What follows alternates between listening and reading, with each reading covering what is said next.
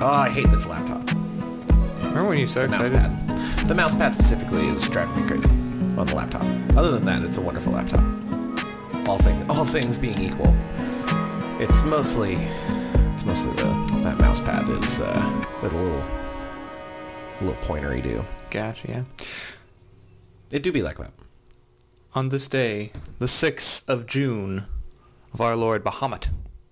Is that, is that our Lord? Savior. Weren't we? I thought it, I thought it was the moon, or was the moon our secretary? The moon is our, yes, our secretary. Secretary. Or And they're very bad at their job. That that is that is for damn sure. I haven't gotten mail in months. Of course. Uh, the bean, on the other hand, the cat, very very big fan of. I think she's a very big fan of the new setup for the room. It's not on camera, but the desk has been turned. It has been. A full 180 is it degrees. 180. Mm-hmm. Yeah, it is 180. Yeah. She's a big fan. She's a big fan. She now has uh, more more easily accessible perches to view the outside world with. Yes. She's expanded her worldview quite a bit, but yeah. How, how are how are you, Sam? How's this week been going for you? I mean, today I took care of of uh, car stuff, and now I don't have to worry about car stuff anymore, so I'm much better. Indeed, indeed. I don't have any car stuff, so I've just been I've just been living it up, honestly. Stress free. hundred percent, hundred percent stress free. I'm I'm stress level. Oh, she knew. She knows. She jumped up on the cat. Jumped up onto the desk. She knows she's not allowed to do that, and then immediately jump back down. Stress level sitting right at, directly at zero. Directly at zero. Stress level almost below, but stress level right at zero. Just almost below. You're almost into euphoria. Almost. Almost. Uh, but yes, welcome. This is the Dungeon Bros podcast. I'm Connor. And I'm Sam. we are not brothers. Nor are we in a dungeon. And uh, we don't really have any Dungeons or Dragony news to talk about. But what we do want to talk about is our sponsor for this week, uh, the wonderful, the wonderfully made game uh, for modern consoles from Daedalic Entertainment Studios, uh, Lord of Ring Gollum. Now I want to make sure everybody heard. Not not the hit, not the game that came out, The Lord of the Rings. No, no, no, Gollum. no. I'm no. You, we're saying the same thing. Lord of Ring Gollum. TM. Well, well, wait, hold on. I need you to I need you to repeat that one more time. Lord of Ring colon Gollum trademark. Now, now, if I were to scroll down on our, our little page a little bit, uh, wh- what is the uh, what is the upcoming uh, Magic the Gathering set that we're going to be talking Oh, about? that's the the Lord of the Rings, the Tales of Middle Earth. Okay, Yeah, okay, we're sponsored by Lord of Ring Gollum. Hmm, okay. Yeah. For those of you that don't know, the hit game, The Lord of the Rings Gollum, from Daedalic Entertainment, is fucking terrible. God awful experience. Like one of the worst reviewed games for a very very long time. And in the the patented apology.jpg that all of these companies have whenever they release a game that's not ready, which is like most games that come out these days Sad. um, they literally in the first line they they make the name of the game Lord of Ring colon Gollum Trademark. TM. Yeah. Folded So- in everything. No, not the Lord of the Rings, Lord of Ring Gollum. Even though not an inch above on the image is the logo, the Lord of the Rings Gollum. If you're interested in a game that looks like it was designed in 2009 and plays like it, Plays like it was designed in 2004. Yeah, then uh, then check out Lord of the Rings Gollum. It's probably on sale everywhere. Because we're not going to play it. It is widely regarded as bad. oh, he, he- I will say, I don't know if you've seen it. Have you seen any screenshots from the game, specifically of Gollum? Yeah. Oh my God. He looks like he looks like a fucking crack-addled Tommy Pickles. That is the best description of yes. Yes. It's it's bad, man. It is bad. Um, yeah. So that. w- Thank you, Daedalic Entertainment, for sponsoring the Dungeon Bros podcast. Lord of Ring Gollum TM. Also, they didn't actually sponsor us. That. Yep. I thought that I I've. I like to imagine that our audience is hip enough to realize. You know what? I'm, I'm just here for separate the, the sponsor from the joke sponsor. So I'm just- far, no sponsors. no sponsors. no sponsors. I'm just here to make sure that those new listeners, those shiny-faced uh, uh, people who are about to love us, Those young bucks. don't don't get put off I'm, by you. I, I'm put. I put off like everyone. It's fine. Exactly. I don't care. Uh, we have a merch store, Dungeon, Bro, Dungeon Bros merch store. You can check out the links in all of the bios, which, by the way, there is a new link in bio. We're using a new link in bio service. Things look differently. Apparently, the Discord link uh, doesn't work, even though it totally worked for me when I did it on my PC. So, you know, your mileage may vary if you use the TikTok app, I guess, because so. TikTok is a wonderfully designed application with no flaws whatsoever, he said on TikTok Live. Service but- that totally hasn't uh, scorned us. Not at all. Not at all. But you can get stickers. We got shirts. We got a little zip-up hoodie that Sam is a fan of. I, I ordered a tank top. I'm still waiting on that to arrive. I'm very excited. It'll be a wonderful thing. But yes, we have a merch store. Uh, people have still been checking out our homebrew, even though we haven't released anything in 2023 because of all the OGL nonsense. People have still been uh, downloading the various... We have a bunch of free homebrew packs for Dungeons & Dragons 5th edition, uh, which will be backwards compatible, of course, with 1D&D. Uh, you can check out the Blood Magic and Hemocraft supplement. Highly recommend. Big fan. Also, controversy. Yes. There's controversy surrounding this one Lord of the Rings set. I don't want to get into it really because it's really just kind of boring and trite. And, And and we heard very similar things with the Rings of Power when that was first oh coming yeah, out. it's just it- People changed their tune on the Rings of Power to complain about other things, but yeah. Rings of Power is great. I enjoyed it vastly. I I, Yeah. I Um, understand some of the concerns, but I don't think that they ruined the show by any means. Not at all. Uh, f- uh, fuck the haters. Rings of Power was good, but of course everyone is upset that Aragorn is black. You know who else is black? Theoden is black. Theoden looks awesome. He looks like uh, Khary Payton from The Walking Dead. Never watched that. Yeah, he was also on, he's, he played on Critical Role. He was Shakäste. Oh right. Yes, he play he plays a character on The Walking Dead that has like his white hair and like dreads and stuff, and it looks exactly like the Theoden card. Gotcha. Um, but yeah, people are upset that Aragorn is black. Um, two points. Two points I'll say. First point, in the books, it is written that Aragorn is like gruff and dirty and probably like a tan white person. Second point, eh, it doesn't fucking matter No. It never mattered. His the the color of his skin was like the least important part of the description because uh, the most important part was that he looked somewhat regal and oh, sorry for sorry for bumping the TikTok mic there, but the most important description was that he looked regal and that he was dirty. For bringing it from being outside and stuff. Yeah, from being a ranger in the wilds for months. So, you know, find something else to get upset about, like the fact that the Balrog card doesn't have wings, and it should. Ooh. You're more upset about. You're very upset about this. Ooh. The Balrog should have wings. People are upset that the depiction in in the Lord of the Rings films with Peter Jackson depicted the Balrog with wings. The Balrog looks cooler with wings. I mean, So let's just be honest here. The whole thing is that the Balrogs are like angelic beings anyway, just created by Morgoth instead of the other deities like, you know, Anwe and shit. Manwë. see, I've heard more uh, upsetness about the the the mechanics on the Balrog. I mean, it's not a good card. It's not a good card. It's a. I believe it's red, black, and three, uh, for a seven five, seven seven. A 5 mana 7-7 with trample, which is totally fine. And when a legendary creature an opponent controls dies, put the Balrog Flame of Udun on the bottom of its owner's library. So, a 5 mana 7-7 with trample that doesn't stay on the battlefield very long. No, like it's. I, I'm unless sure you're just getting that thing out to sack it. I don't know what you're. I'm sure there I'm sure there's plenty of cases and interesting things you can design around. I suspect that it will not be uh, one of the big cards of the set, particularly commander card. But, you know, Balrog should have wings. If you disagree, then you're wrong, and that's okay. Moving on, uh, we have up. We, we'll just quickly go over the upcoming releases as we know them. Of Uh, course. for D and D, we have Bigby Presents Glory of Giants. That's going to drop on August fifteenth As well, as the practical complete guide to dragons. also on August 15th. Chances are these are going to be the last books that are not like 60 or 70 dollars. Yes, they have announced a price increase um, due to whatever reasons they have decided on the yeah, day. Yeah, we talked about it last week on the pod or last episode of the podcast, not last week. We record every two weeks and post every two weeks. We, we like to be respectful of your time somewhat, and then we ramble on about nonsense. But the, their their reasoning for the price increases it it makes sense from the point of view of a company particularly like the book prices have not increased and inflation has gone fucking wild since 2014 it just has Yeah. Um, but at the same time, they're not they're not showing a value proposition to warrant a price increase.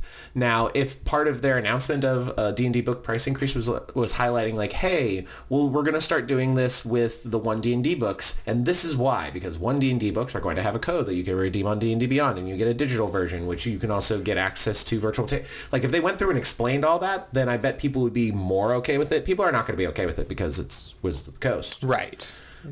but people would be more okay with it if they just approached it better instead of just trying to like shit it out in a blog post and brush it away. Yeah, which they've done a lot. They've been doing that a lot. But we also know of the Phandelver and Below, the Shattered Obelisk, uh, little adventure is going to be on September 19th. Planescape Adventures in the Multiverse, October 16th, and The Book of Many Things on November 14th. They have jam-packed a lot of stuff into this year. Yeah, especially I mean, we all we of course know that they wanted to get they want to keep their their releases. They want to make sure they get all their releases because their investors are going to be mad if they don't do the releases. Uh, but at the same time, they want to make sure they get them all in before you know one D and D uh, or whatever they're going to be calling it when the project officially comes to print. Uh, they want to get that out. Um, we get everything out before that is print is dropped. Oh, for sure, for sure. And we still don't have a set release date or window other than 2024 for the one D&D products. Uh, so we're just kind of waiting. We're just kind of waiting. We also have upcoming Magic the Gathering sets. Lord of the Rings Tales of Middle-earth. By the time you listen to this, uh, that would be tomorrow on June 7th. Uh, actually, no, not this episode. The next episode of the podcast the next episode drops. is when the official release for the Lord of the Rings Tales of Middle Earth. But between this episode and next episode is when pre-release is going to happen. We're going to have some live. We're going to have a live stream on the 16th of us cracking some of our pre-release kits on TikTok, uh, and I'm, I'm doing a bit of a video series. A short series. I would like to put them on all of the platforms, but we'll see how that works out. Of uh, trying to collect all of the cards in the Lord of the Rings set. That's a lot. Yep. I don't know. I don't know how I feel about alt arts yet. I might just do the base set to begin with, and then see where I am with the alt arts, and see if that's something I want to pursue. But uh, we're gonna try to collect all of them. That includes the one of one serialized One Ring. He said jokingly. I'm, I'm I plan on buying at some point some collector boosters. Just you got to you can't win unless you play. True. Gambler's fallacy. But at the same time, uh, I don't think you have the power of, say, Cassius Marsh, uh, who is Oh, offering not- I'm not trying five to buy it. hundred thousand dollars, half a million dollars for the one ring. He's offered a bounty. Yeah, I'm not. I'm not buying the one of one one ring. No. I'm cracking it from a pack like God intended. But then are you going to sell it for a half a million dollars? Um, TBD. TBD. First thing I would do is uh, I would I would contact Wizards of the Coast to get it verified uh, with the pack because the pack have like serial codes in them and they can verify that Yeah. it's the actual real one. Once that's verified, probably would send it off to get it graded. Maybe fly out to bring it physically to them so I don't have to ship it to get it graded. Uh, and then once it's graded, contact as much as you might not like people like this, uh, Mr. Beast, Logan Paul, like Any big name who, uh, they're gonna give like Logan Paul's gonna give a shit. Like most people, like contact the professor, all that kind of sh- shit. Do the fucking circuit, get all the sub numbers up for all the Dungeon Bros stuff, uh, and then f- decide whether or not I sell it from there after I do a press junket. Obviously, I feel like that that's the clear. If you if you are any kind of content creator and you happen to pull the one of one one ring, Yeah. then that's you the, better hold on to it and get your fucking money's worth before selling it. That's the formula. Yes. Uh, also on November 3rd, they're going to be releasing uh, a special edition of Lord of the Rings, The Tales of Middle-earth, like a little expansion set. And I'm just going to jump down to the wrap-up because we do have a little bit of uh, some spoilers. Some deets. a little bit a little bit of an early listing on the amazon.com we specifically see uh, collector boosters special edition uh, which is going to be the set that comes out on November 3rd. Also around that same time frame, we've seen we're seeing specific Universes Beyond box sets that include a frame and six borderless cards to depict two scenes, specifically Gandalf in the Pelennor Fields, and it shows the uh, uh, Gandalf the White fighting off the big Drake uh, creature that uh, the Witch King of Angmar flies, and uh, the Might of Galadriel, which shows Galadriel doing some powerful magic and exploding a, on, on a bunch of orcs.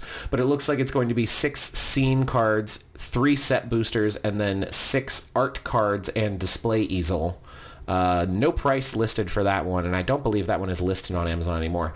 Last I checked, I have an Amazon link here to the collector booster special editions, the single packs, the box pack set. Uh, doesn't seem to be listed anymore, but uh, if it still exists as of the posting of this podcast on uh, Wednesday the seventh, it will be in the link in the bio, and until that link is broken, it'll exist. It'll also be an affiliate link in the you YouTube description. So if you pre-order it, then that would help us out. They're like 33 cool. bucks a pack. Yeah, thirty-three bucks for a collector booster, which you know, it's Kind, of surprisingly like shockingly affordable. At the at this point. yeah, I think it's just- compared to everything else we've seen. I think it's mostly just flying under the radar at this point. Possibly, yeah. Somebody posted. And Yeah. Uh, I believe in the last episode of the podcast we talked about the Commander Master set a little bit, going over the commanders for the Commander decks that are available. That set is going to be coming out on August 4th. Probably going to be a lot of good reprints in there. Uh, very, very expensive. Oh yeah. Very expensive set. Uh, Wilds of Eldraine, we got pre-released on September 1st with the September 1st with the official launch on September 8th.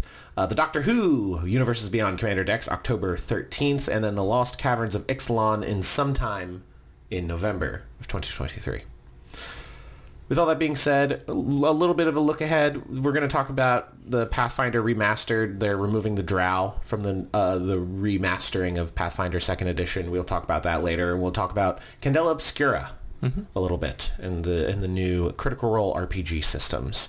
But we got to talk about what we got to talk about today, and that is The Lord of the Rings Tales of Middle-earth. It is spoiler season. We are in the thick of it, and they have been handing out so many preview cards. There are currently, according to MTG Goldfish, as of the time of recording this, there are 208 cards spoiled. Uh, we do not know the total number of cards. We do not know the total number of mythics, rares, commons, uncommons. But we have seen 19 mythics, 44 rares, 78 uncommons, and 46 commons. We are not going to go through all of them. That would be foolish of us. No. But I think we're just going to go back and forth. We're going to pick some cards. We're going to talk about anything that we deem important to discuss. And I'm going to start it off with uh, my most anticipated card of the set, the mythic Aragorn the Uniter. Oh yeah. Aragorn the Uniter is red, green, white, blue. Uh, he is a 5-5 black human noble. Um, get it? Yeah. Get it? Yeah. Yeah. Because he's because the art depicts him as black, and people are going to get uh, triggered by that for some reason. Anywho, uh, all of the all of the abilities that he has are static abilities. Whenever you cast a white spell, create a 1-1 white human soldier creature token. Whenever you cast a blue spell, scry 2. Whenever you cast a red spell, Aragorn the Unifier deals 3 damage to target opponent. And whenever you cast a green spell, target creature gets plus 4 plus 4 until end of turn. This is a multicolor cards matter deck, and I believe uh, one of five four-color cards that has like ever been printed Oh really? something like that. It's like it's a Him, very Atraxa. low. It's like Atraxa, Omnath, Oh yeah. The Omnath Locus. Uh, the one before the Phyrexian, before the before the Martian Machine. Yeah.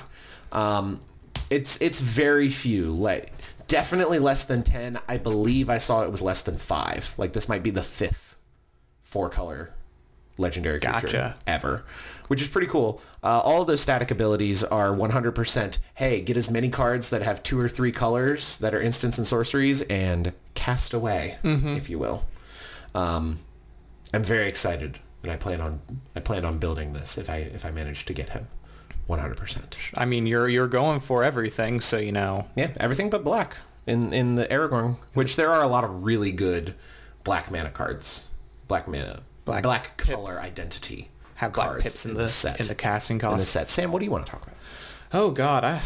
Um. Oh, you know what I want to talk about is uh, the uh, spider. Ah, yes, Uh, here we go. Shelob, child of Ungoliant. Ungoliant. Uh, legendary creature, spider demon, 8-8 uh, for 4 black green.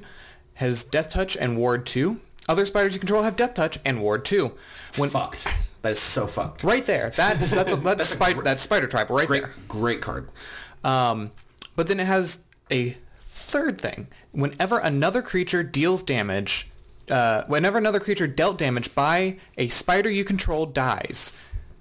Sorry, let me start off. When another creature dealt damage this turn by a spider you control dies, create a token that is a copy of that creature, except it's a food token artifact with pay 2, tap, sacrifice this artifact, you gain 3 life, and it loses all other card types.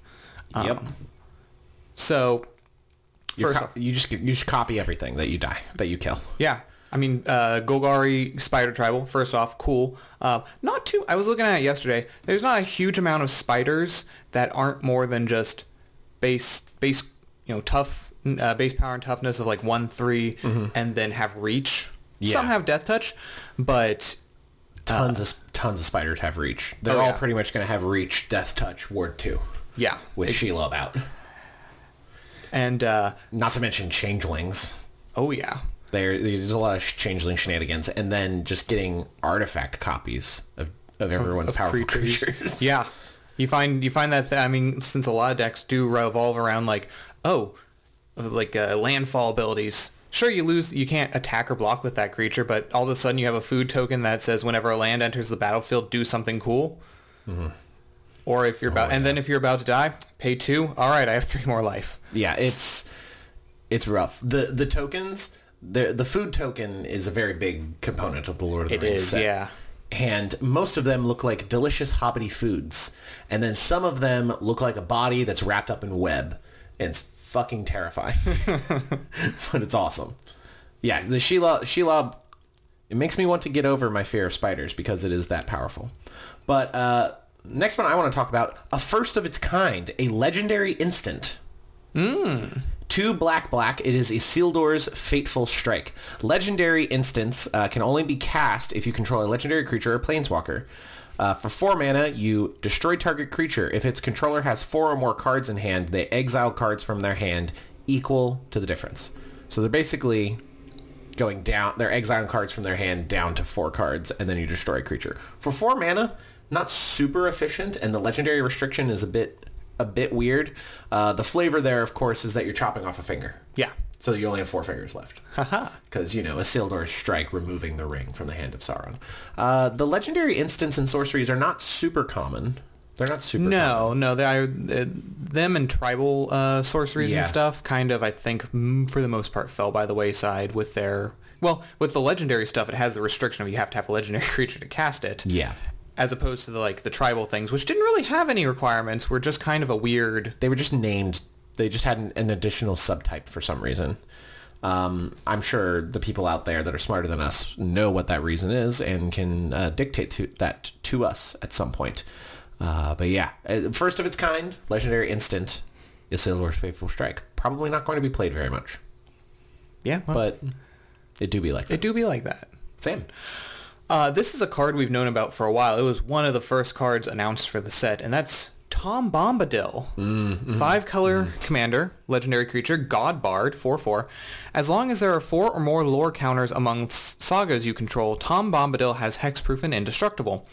Whenever the final chapter ability of a saga you control resolves, reveal cards from the top of your library until you reveal a saga card. Put that card onto the battlefield and the rest onto the bottom of your library in a random order.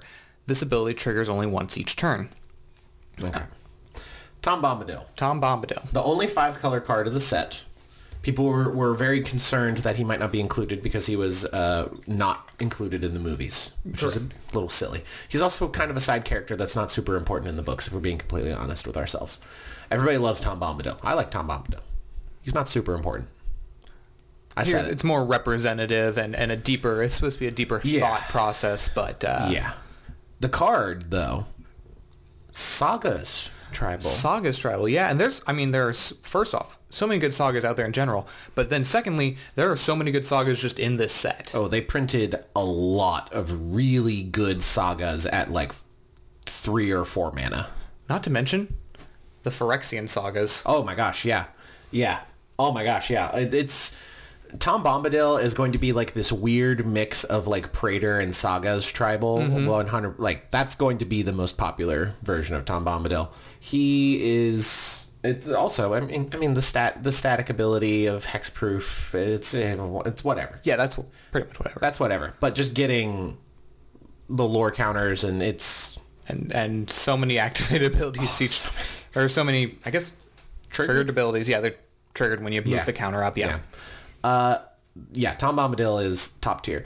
I have two enchantments here. They're not really associated with each other, but I'm going to go through them quickly because one of them is very easy, and uh, they're right next to each other on the page that we're looking at. We're using MTG Goldfish to look at the spoilers for uh, Tales of Middle Earth. But the two are, uh, the first one, Flowering of the White Tree. It's a legendary enchantment for two white mana. Legendary creatures you control have plus two, plus one, and have ward one. Non-legendary creatures you control get plus one, plus one. Very simple. Uh, the reason I bring this up is because this will absolutely be going in Jodah. There's a lot of legendary matters There cards, are a lot of legendary matters cards. and a lot of them are going to be going in my Jodah the Unifier deck. It's going to be Jodah uh, Lord of the Ring, if you will, is what will happen. But the other enchantment is Forged an- Forge Anew, uh, two white enchantment that when Forge Anew enters the battlefield, return target equipment card from your graveyard to the battlefield. As long as it's your turn, you may activate equip abilities anytime you could cast an instant, and you may pay zero rather than pay the equip cost of the first equip ability you activate during each of your turns. Instant speed equip Yeah. as someone who has made an equipment deck and who has been wanting to make a good equipment deck for a while, I have lamented the fact that you can't equip things at instant speed and how awesome that would be. Forge anew for three mana, you can do that. You get one of your equipments that may have been removed back onto the battlefield, and then you can presumably immediately equip it if you use the pay zero feature at the bottom. So you mm-hmm. get one free equip on each of your turns. You can activate equip abilities, shifting around all of your stuff in response to other people doing things if you leave mana open. This is a great equipment card. Oh yeah. This, that's like that's going to be a staple of equipment decks that have access to white. 100%. For sure. And since a lot of equipment decks are Boros. Oh yeah. Oh yeah. All right, what do you got, Sam? Uh, uh. This is, oh, I just had it and I lost it. Ah, here we go. Uh, this is actually a common card. And uh, it's been pointed out is the Mirkwood Bats. It's three and a black for a bat cre- for a creature, bat two three flying, and it has a ability whenever creature whenever you create or sacrifice a token, each opponent loses one life. Um, now this is in black, uh, so that that my mind immediately goes to two things. Rakdos, which likes to create uh, artifact tokens, especially treasures and Yeah. blood tokens, uh, as well as um, the black-green elf tribal deck. Oh yeah, Golgari. Yeah, the Golgari. Like a Lathril, Blade of the Elves. Yep. And she has ability to just create a whole ton of elves. Lots of tokes. And so whenever one of those gets created, oh, well, there goes one an opponent. Each opponent loses one life. Or, oh, I have an Ashnod's Altar, just sacrifice them all and drain the table.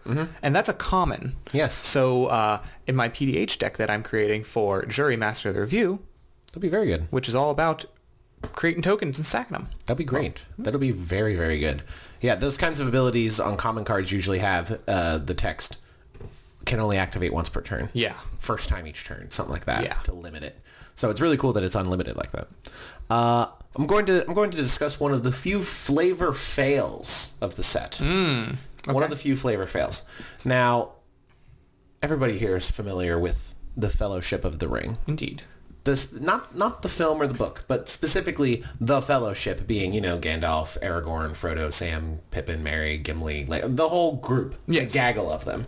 I think it would have been cool if they had like a friendship type ability where it's like you can pair any any two um, any two of the cards that have say for example if there were an ability called Fellowship, you could pair any two Fellowship cards together as partnered commanders.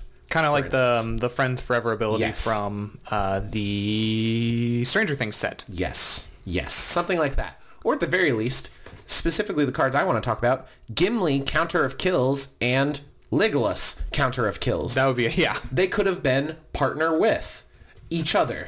I think that's a bit of a flavor fail. Uh, Gimli is a 4 mana, 3 red, 4 3 dwarf warrior with trample. Whenever a creature an opponent controls dies, Gimli counter of kills deals 1 damage to that creature's controller. And then Legolas counter of kills is a 4 mana, 2 green, blue, 2 3 elf archer with reach. Whenever you scry, if Legolas counter of kills is tapped, you may untap it. Do this only once per turn. Whenever a creature an opponent controls dies, put a plus 1 plus 1 counter on Legolas getting access to green, blue, red would have unlocked a lot of fun things you could do with this uh, killing things matters plus counter of kills. I mean, of course, you're familiar with the films when they make every battle a competition with who can kill more orcs. Little the, one of the, one of the rare flavor fails in my mind in this set. There's a lot. This this set is chock full of massive flavor wins. Uh, but Sam, what other, what other card you got? I, if we want to stay on flavor, um, this one is, while a flavor win, kind of a mechanical sadness. Uh, that is, uh, well, as we mentioned, again, the uh, the Balrog. Um, just that that there's again, like you said earlier, there's probably some use for whenever your legendary creature your opponent controls dies, put it on the bottom of your deck. I'm not sure what that is, and I I'm excited for when we inevitably see somebody put together that deck and play it on uh on you know one of the the many shows that are out Yeah. there. Oh yeah, it, there, someone's gonna someone's gonna break that deck for sure. I don't I don't see I don't see the Balrog getting a ton of use, really at all. You know, there are some cards that just don't get a lot of use unless you're at a high level play and you can see the and you can see the matrix. Yeah, yeah, yeah.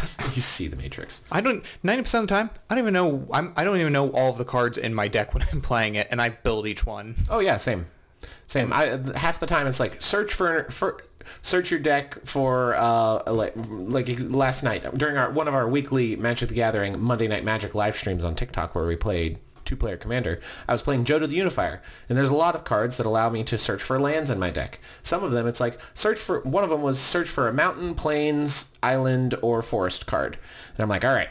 What do I have? What do I have? What do I have? Oh man, I have all of these dual lands that don't have like the subtype Plains Swamp, like all that kind of stuff. Eventually, I found one. I was like, I don't even remember which ones are left in my deck Right. at all. It's bad. Um, for me, next, I made a, I made a bit of a TikTok, a bit of a funny. Yeah. Made made made a made an Instagram and a tweet as well, where the laughs. There were many a laugh. Shadowfax, Lord of Horses, three red white for a four four horse, a legendary creature horse. Horses you control have haste. There's reminder text for haste. Of course, they can attack and tap as soon as they come under your control. They do not have summoning sickness. Also, whenever Shadowfax Lord of Horses attacks, you may put a creature card with lesser power from your hand onto the battlefield, tapped and attacking. Very good card in Boros. Mm-hmm. Very aggressive. Love it. It has reminder text for haste, though. Sam, I don't know if you're aware. There's a lot of there's a lot of creature cards at common and uncommon that only have the word haste in their text box, and even they don't get reminder text. Even they don't get reminder text.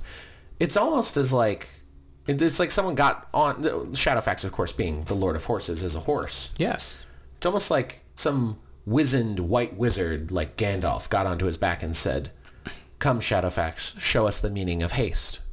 That is a quote from Lord of the Rings, The Two Towers. No, it's at the beginning of Return of the King. What am I talking about? It's at the beginning of Returning of the King when he's taking Pippin and they're leaving Rohan and going to Gondor. He says, Shadowfax, show us the meaning of haste. And here is the Shadowfax card, literally showing us the meaning of haste. Thank you. Flavor win. Samuel. Less of a uh, less of a direct card, but more of a the going back to the food mechanic. As we've seen, obviously there is a uh, the Hobbits deck, the the Sam and Frodo deck, uh, pre-constructed deck is coming out. Has a lot to deal with food, but they also have a lot of cards not in those in that deck that are dealing with food in this set, and uh, that's actually something I've I've you know.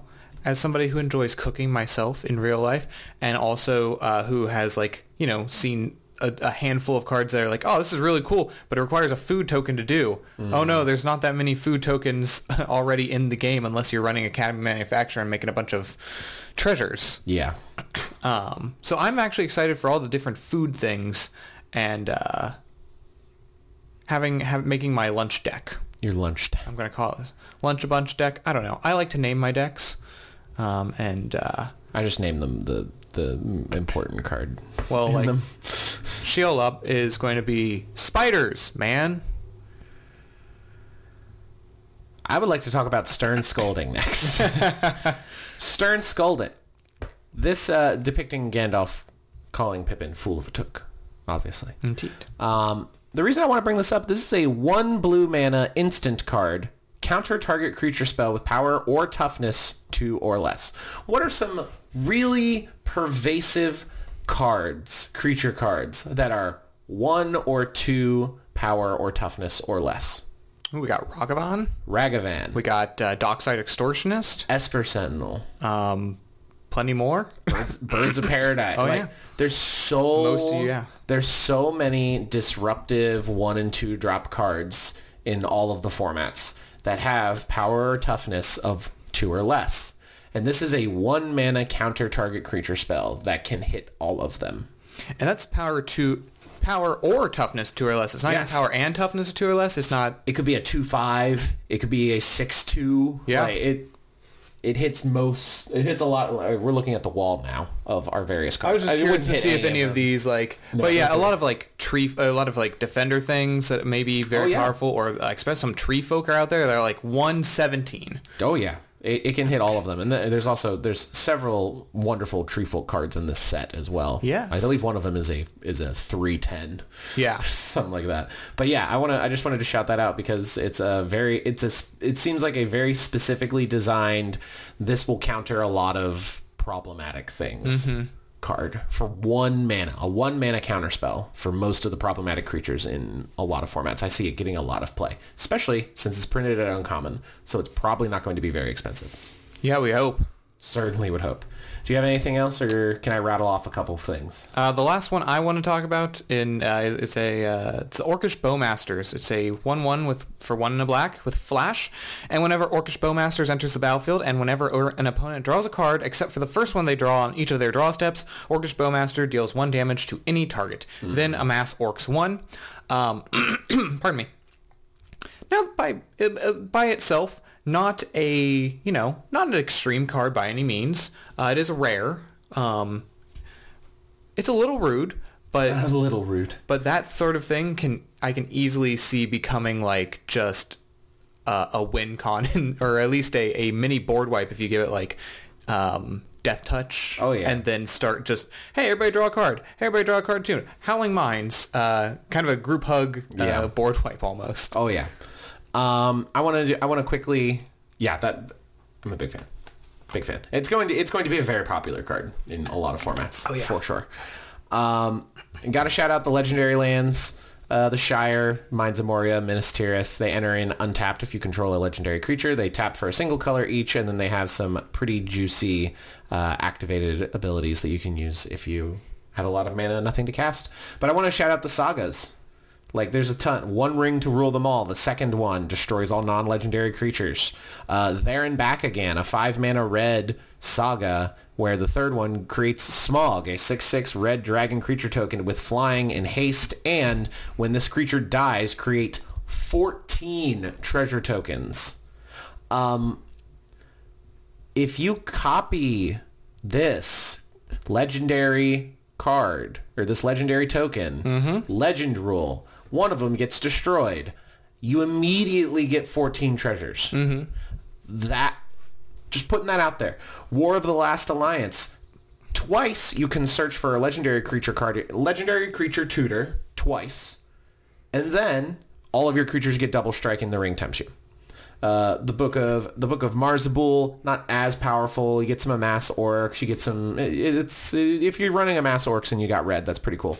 Uh, long list of the Ents, a single green mana for a six stage saga, and all of them are note a creature type that has not been noted for long list of the Ents. When you cast your next creature spell of that type this turn, that creature enter. Basically, pick a creature type you haven't picked yet. It's like anti-tribal. Yeah, anti-tribal and it's one green mana. go in your Volo deck. a six a six saga a six stage saga. I believe oh yes, Tale of Tinúviel. Uh, target creature gets indestructible as long as you control the enchantment. Uh, return a creature card from the graveyard to the battlefield. Up to two target creatures each get lifelink. Uh, the Bath Song. Draw two cards, then discard a card twice. Uh, shuffle any number of target cards from your graveyard into your library, and you add two blue mana. So if you're if you're running if you're running like a little spell slingery kind of dig through your deck blue deck, highly useful. Uh, I also want to shout out the nine different arts for the Nazgul. Uh, Nazgul, two black, a 1-2 Wraith Knight with Death Touch. When Nazgul enters the battlefield, the ring tempts you. Whenever the ring tempts you, you put a plus one plus one counter on each Wraith you control. A deck can have up to nine cards named Nazgul. So your commander deck can have nine Nazgul cards, and you can run a pseudo Wraith Tribal with that you want to tempt yourself with the ring a lot. Yeah. And you just get, if you have multiple Nazgul, not only they, the ring tempts you, is the first text. When the ring tempts you, it then triggers the next text on the Nazgul card. So you immediately enter, this card will immediately enter as a 2-3 with the plus one plus one counter and death touch. And if you have multiple of these out, every time you tempt, they're all going, you're going to get a fuck ton of plus one plus one counters. Not something you normally get access to in black. Right. It's usually a white or a green sort of thing. Oh yeah, oh yeah. Uh, shout out to Black Theoden. He looks like Khary Payton. We talked about that already. Uh, lots of cool equipments. Ooh, this is going to be a. I, I predict this is going to be a staple Pauper land here. Great Hall of the Citadel, a common land that taps for colorless, or you can pay one and tap it to add two mana in any combination of colors. You can spend that mana only to cast legendary spells. Not a ton of legendaries at, in Pauper, but for Pauper EDH, there's plenty of legendary uncommons, and it's in many ways better than a lot of the filter lands where it's like pay one and tap it, and then you get a different color. Yeah. Whereas this, you pay one and tap it, and then you get two colors in any combination. Shut up. Sorry, but yeah. How dare you? It's- How dare you this spring act like that? How dare you? Uh, that is really all we got to talk about in the Lord of the Rings set. It's going to be exciting. Uh, I'm saving up my coins on Arena so that I can uh, so I can quick draft some of this stuff. Oh yeah. Uh, sadly, Quick Draft starts like Yeah. Two weeks after a set comes out on arenas, which is a bit of a travesty. But you know, gotta do what you gotta do. Uh, yeah, this is gonna be a fun set. By the time we discuss, uh, we're on the podcast next, we will have the a lot of these cards in our possession, and we'll have cracked a lot of them live on TikTok. Friday, uh, pre-release day, the 16th of June. We'll be cracking a lot, and then we'll be probably playing with some of them on Monday Night Magic the following Monday. Indeed. At least that is the hope. Fingers crossed, guys. That would be ideal. That would be ideal. The next news item, as alluded to at the beginning of the podcast, Pathfinder Remastered drops the drow after moving away from the Dungeons & Dragons OGL. Uh, we've known for a while that Paizo is going to be revising the Pathfinder 2e books, creating Pathfinder 2e Remastered. Uh, and the publisher announced it is going to remove the drow due to its ties to the Open Gaming license. On a live stream on May 28th, uh, Paizo confirmed that they will be retconning the Drow out of all Pathfinder 2e books. Uh, the move appears to be directly tied to the D&D OGL controversy from earlier this year. Uh, the narrative creative director James Jacobs says the removal comes from the Drow being, quote, really identified with Dungeons and Dragons and, quote, it's easier to move in a different direction rather than figure out how to recast or recontextualize them. Hard disagree on that the idea of dark elves have always been around uh, for about as long as elves have existed. In the Tolkien universe, orcs are basically just dark elves, and then they got corrupted over a very long period of time. Uh, so I don't necessarily agree with that reasoning. Um, the Drow are one of the classic D&D races. Came in, yeah, it's while Pathfinder was originally built on the foundations of D&D, Paizo has sought to cut ties since the pro- proposed changes to the OGL. They announced their own license, the Orc license. Uh, the FAQ page makes it clear Pathfinder Remastered is not a new edition, and the older 2e books will remain compatible. That means Drow can still be used in Pathfinder games. They're just no longer part of Golarion's canon. Quote, this is also from Jacobs, the Darklands are really deeply entrenched in the traditions of the OGL, and a lot of creatures are from that resource. And going forward, those are not going to be things. So ultimately, they're just removing a large chunk of their own world because of the D&D-ness mm-hmm. of the Drow. What do you think, Sam? We've seen other um, creation, you know, creators of uh, new of these new and up and coming RPGs, TTRPGs that were announced after this past January's, uh, you know, controversy of the OGL. Um, and for the most, and a lot of them started in the idea of where we want to be, uh, you know, as far away from D and D, but still be fantasy as possible. So it's interesting that Paizo, which is probably, you know, kind of considered to be the uh, uh, one of the one of the leaders, one of the generals in this movement, uh, to actually be doing this themselves. Honestly, I think it's, you know, I mean, it's it's a choice that they that they've made. I don't know if it will detract from their creation as much as they've been trying to make it so that people in the community can more easily create things for it.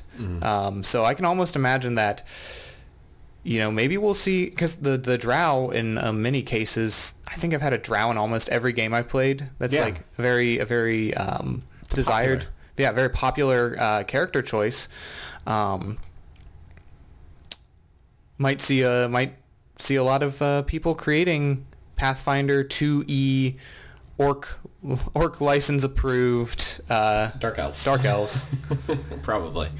Uh, one and then thing... they can fight Thor. Yeah. Oh, yeah. Of course. Of course. Such a bad movie. Uh, one, of course, I think we need to address the elephant in the room that I completely glossed over earlier when reading through this article. Uh, Drow are typically found in the Underdark worshipping the evil goddess Lolth, and like orcs, the Drow have been critiqued in the past for racial stereotyping as they are inherently link as they inherently link dark skin with evil D&D alignments. So I feel like that is kind of the core of the reason why they're getting rid of the Drow, mm-hmm. is to distance themselves from that. Uh, obviously, orcs are a bit more entrenched in fantasy, and it's a lot harder to get rid of the orc than it is the Drow, in my mind. Um, ultimately, you can just change the... Most people want to play Drow. There's plenty of examples of Drow not being evil, even in official published works of Drizzt Do'Urden. Like, the most famous Drow ever is a good guy, all intents and purposes. So, I don't necessarily, if that's their reason, like their actual reasoning, and they don't want to talk about it, I don't necessarily agree with that. Um, ultimately, it's Paizo's game. They can do whatever they want with it. Uh, people are absolutely going to create their own version of Dark Elves to include in Pathfinder properties. Um, do you have anything else you want to say No. on this matter? All right. The last thing we're going to talk about, Critical Role. They announced two RPG systems the Illuminated Worlds system and the Daggerheart system. Uh, Daggerheart is going to be their system that is more closely aligned with Dungeons and Dragons in it is a D20 system. It is meant for long form campaigns and storytelling and combat. And it's going to be more your traditional uh, tabletop RPG, fantasy, Pathfinder, D&D style thing. And we don't know a lot about it. Uh, they are going to be demoing Dagger, Daggerheart at Gen Con this year. Uh, those events sold out immediately, and we were not able to get into them. Uh, which is a shame. Uh, they're also going to be dem- demoing uh, the Illuminated World system, which is the system that the new show Candela Obscura, that is on Critical Role, they're doing that monthly, is based on. Uh, Candela Obscura was designed specifically by Spenser Starke. He is the guy, he, one of the main designers for Kids on Brooms. Uh, another one, one of the Kids on type uh, RPG systems. You play Kids on Bikes. Kids on bikes, yes. Yes, so that's like your Stranger Things. Stranger. It's the base of the of those syst- of those games, and yeah, it's the straight. It's a it's a late 1900s pre cell phone era Midwest town with spooky things happening in it. System. Whereas uh, Kids on Brooms is more your Hogwarts and Yes. wizarding school vibe.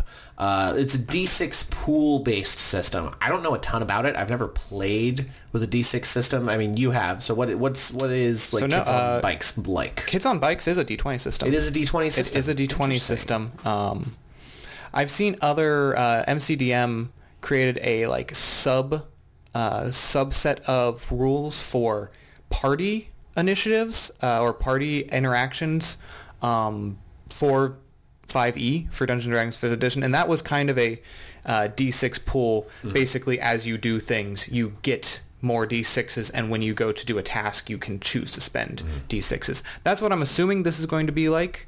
Is you have so many D6s you can spend at any given time. Yeah. Um, the most is oh gosh, is Call of Cthulhu a D6 pool system? I don't know. Look that up. Uh, one that is a D6 pool system. They played the the Western that Western short run series on Oh, Critical uh, Role. That Undeadwood. was Undeadwood. That was DM'd by uh, Brian W. Must not be named Foster. Um, if you want to know why he must not be named, check out the last episode of the podcast. We talked about it at the beginning. Um, that was a D6 pool based system, as well as uh, they did a one shot using uh, the Cinder Hearts game system. That's kind of like your CW Yeah. show style. I was actually really into that. That was one-shot. super cool. It was really cool. It was like pull, like you could mechanically pull on emotional threads and stuff. It was f- really fucking cool. Uh, Ally Beardsley from uh, Dimension 20 was on that, I believe. Uh, and uh, Taliesin Jaffe was just a joy. If you were into like the CW, like Vampire Diaries vibe, uh, stuff. Absolutely check out Cinder Hearts. That one shot from Critical Role is great. But D6 pool based systems are you're using D6s uh, instead of D20s for most of your rolls, uh, and largely they have mechanics similar to one another. Like if you roll a six on your D6, it explodes, and you get to roll it again and add them together, and then you like super succeed on stuff basically. Um, the Candela Obscura is a specific game that is built on the Illuminated World system. Uh, I have, I can't remember the specifics because I wasn't able to find it, but people seem to think that Candela Obscura is based very heavily on another D6 pool uh, based game, uh, and they basically just kind of reskinned it for Candela Obscura, which is, I mean, it's totally fine. Yeah, Um, but Illuminated Worlds is going to be more one-shot, quick story-based driven gaming, whereas Daggerheart is the one that I think most people are interested as like the potential D&D killer. I don't think that'll A happen. dagger to the heart of Wizards of the Coast. Yeah, I don't. I don't think that will be happening at all. Uh, I think it'll become one of. I think it'll become one of the pillar. I think I, we'll, we're going to see a future where tabletop RPGs are going to be the three pillars of D and D, Pathfinder, and Daggerheart. That is what I predict. Um, and there are also people like, oh, are they going to transition Campaign Three over to Daggerheart when it comes out? And it's like, no. Uh, Campaign 3 is entirely sponsored by D&D Beyond, and it has been since the first episode, and they sponsored the entire campaign. Mm-hmm. So Campaign 3 is going to end as a D&D campaign. Um, some people are theorizing that Campaign 3 is going to end with like a resetting of the world of Exandria and the Pantheon with all the stuff that's going on, which could be their way of in-world logicking uh, the change from D&D to Daggerheart for a potential campaign four, but that's all just massive speculation at this point. Uh, but ultimately, if you're interested in Candela Obscura, the first episode is out. I believe they're doing one every month, and they have four planned, and I think they're all one shots too. So you don't have to like keep track of all of them. You can watch one and be done. One and Um, done. They also have a quick start, a quick start, a quick chart, if you will. Gross. A quick chart guide. Never trust a fart. yes, uh, which you can download for free on shop.critrole.com. Um, seems pretty neat. Yeah. I'm, I'm, I'm kind of I'm I'm into I'm always into experiencing some new RPGs. We talked about what we want to do at Gen Con as Yes. well previously, and I would love to try out things like Vampire the Masquerade and all that. Those are the core. Uh, those are those are the news items for the week. A fairly light week. A light in week. news, which you know, Kind of refreshing for once. very refreshing. Very, very refreshing. Uh, but as always, we like to end each episode of the podcast by taking questions, comments, concerns, thoughts, and ideas from the people that watch us, uh, specifically in the TikTok Live, as we record this podcast every other week live on TikTok. And um, yeah, while Sam looks at the comments and gets a couple juicy ones lined up, I'll vamp for a little bit as uh, you can subscribe to our YouTube channel. Have the Critical Role book review coming up in the uh, coming up on one of those days, and uh, I would love to do have a have a discussion about the monetization of D and D in a YouTube video. That's that's one of the that's one of the ideas that I have as well, talking about monetization. and why $70 may not be bad, but it's definitely not good. Mm-hmm. You know? Um, of course, you can follow us on Twitter, Instagram. Sam Sam's been doing the learn to play shorts as he has been for quite a while. Instagram's steadily growing. I like I like what's going on over on the Instagram. I'm a big fan. Of course, you can join our Discord server. Uh, link in the new beacon beacons.ai link tree. Um, apparently, people struggle to use the TikTok app, so you might want to copy the link and then open it in a browser because it totally worked fine on my PC. But I'll probably change the link anyway just to be safe. Uh, you can also find our Amazon affiliate store there where you can buy things like deck boxes and these cool card frames that we have on set and uh, the playmats that we use for our Monday Night Magic live streams every week, 9 p.m. Eastern Time on the TikTok Live. Samuel, what do we got from the TikTok Live audience? Wolf Des uh, asks, yes, from, yes, from last night's stream. Wolf is there. asks, what do you think on Vampire deck slash Olivia? No, I have an Olivia and Crim- Crimson Bride slash Edgar Charmed Groom Rule Zero Partner Commander deck. Um, I think of, with the exception of the single Edgar Markov card that is worth like eighty dollars. Uh, pretty much all of the printings of Olivia are more powerful than the other printings of Edgar. um, it depends on what version of Olivia. Olivia Voldaren is popular. Olivia Crimson Bride, I'm a big fan of. A little bit of a little bit of cheating things out of the graveyard, cheating big things out of the graveyard. Always love that. Vampires are great. Great tribe. Uh, Mia asks, how do you justify playing D&D while Wa- WotC is an impressive detractor of the RPG space? I don't feel the need to justify anything. Um, play what you like to play. And if you don't want to support Wizards of the Coast, it is very easy to go to Goodwill, go to eBay to buy D&D, like the Player's Handbook and the DMG, which when resold, none of that money goes to Wizards of the Coast because the money already did at one point. Mm-hmm. And if you want to play D&D, you don't have to buy anything. Let me let me repeat this. If you want to play Dungeons and Dragons 5th edition, you do not have to buy anything. Player the player's handbook is Creative Commons now. And after the OGL fiasco, all of 5e is Creative Commons. The entire player's handbook you can find online. As we have talked before, uh, you should not check out the website 5e.tools. That's 5e.tools. Do not look at that website. They do not have all of the books easily browsable with all of the contents in them. That doesn't exist. Don't look at that. also just like the amount of third-party content you can support a lot of great creators that have created a lot of amazing third-party work. Um, obviously we have we have some a lot from mcdm um, Matt Colville. Uh, we have scribbles Co- stibble's codex of companions. Uh, we have made our own the blood magic and hemocraft supplement that is 5e compatible. You can check out on our drive through rpg which is also linked in the bio. Um, yeah, uh, I don't feel the need to justify it at all because I'm, I don't, you, you don't, you can, you can partake in art and you can partake in products without supporting the producer of the art and the products. And you can still also play other TTRPGs. Absolutely. Um, the the space itself, I think that's I don't want to say a misconception among people, but commonly I feel like everybody has to choose brand loyalty, and by any mean, by no means are we brand loyal to Wizards of the Coast. Um, I mean, to be fair, are we big fans of Magic the Gathering? Yes. Yeah. Are we big fans of D&D? Yeah. But, you know, if Lorcana is really cool and Magic the Gathering starts to really suck, we might move. yeah, We might try out Flesh and Blood. Fuck, we might try out Yu-Gi-Oh! Yu-Gi-Oh. I We don't know if I'm we ready might, for that. We might stop showering and and destroy all of our deodorant and never buy it again and start playing Yu-Gi-Oh! I don't know. That might be a thing that happens. Or we could go play Digimon and not be degenerates. Yeah, we could do that. Or we could just uh, pick one of pick an anime and then do the trading card game for that anime that every anime seems to have the trading card game of where they release like a base set and one other set and Oh, then that's all that ever gets released. that's a big thing in Japan. Luke8424 says, uh, uh, it hates the fact that the Balrog is legendary. It's just a random Balrog.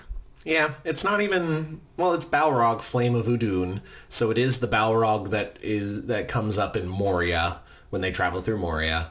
Um, oh, that was my own laptop. I thought I had it muted. I did have it muted. How did you? You know, we're just gonna we're just gonna double mute you. How? How? I have everything muted. All right, whatever. um, yeah, I'm fine with it being legendary. Um, I don't know why you would use it as a commander. Also, I don't know why you would want to like copy it or anything. So, Um, Max says, "Hello, I'm new to D&D, and all the info is overwhelming. Any tips for newbies?" Uh, yes, find a wise bearded man to teach you the ways. yeah. Or, uh, honestly, the best I best thing is to just go on YouTube, and uh, there are so many great creators out there with with in uh, very detailed videos, step by step of how to you know get started. Um, in in in D and D specifically, but in, in any TTRPG really, there's so much. Uh, there's so many good creators in the space nowadays. Yeah. Um, I learned the rules and mechanics of D&D from an animated creator uh, on YouTube, Don't Stop Thinking. Uh, they have a playlist of how to play Dungeons and Dragons, and it is an amazing playlist of uh, that goes through all of the individual classes. It goes over character creation, everything you need to know as a player on how to play D&D and how your class would work. Um, also, watching live play shows and seeing people actually play D&D is a great way to learn. And more, most importantly, finding out who amongst any friends that you have already play D&D.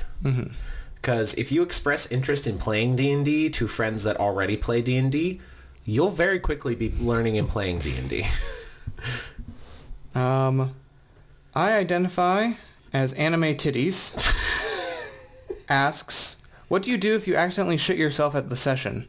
Asking for a friend. You better hope somebody has uh, has prestidigitation. Um, my god. has prestidigitation. Uh, That that was a roller coaster of a comment. Um, asking for a friend, obviously. obviously. yeah. Yeah. Um, make sure that there's a bathroom.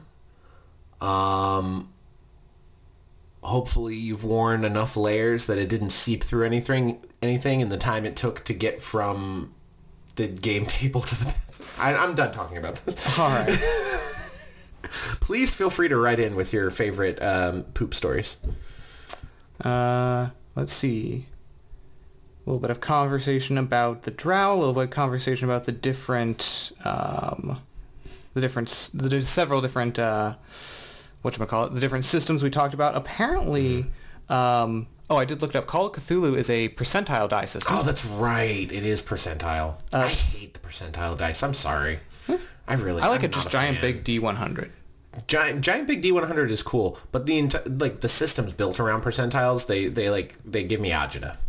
You know, they they they, make me like fucking anxious. Uh, Zach, point, uh, Zach says that uh, Star Trek Adventures has a brilliant 2d20 target system. Interesting.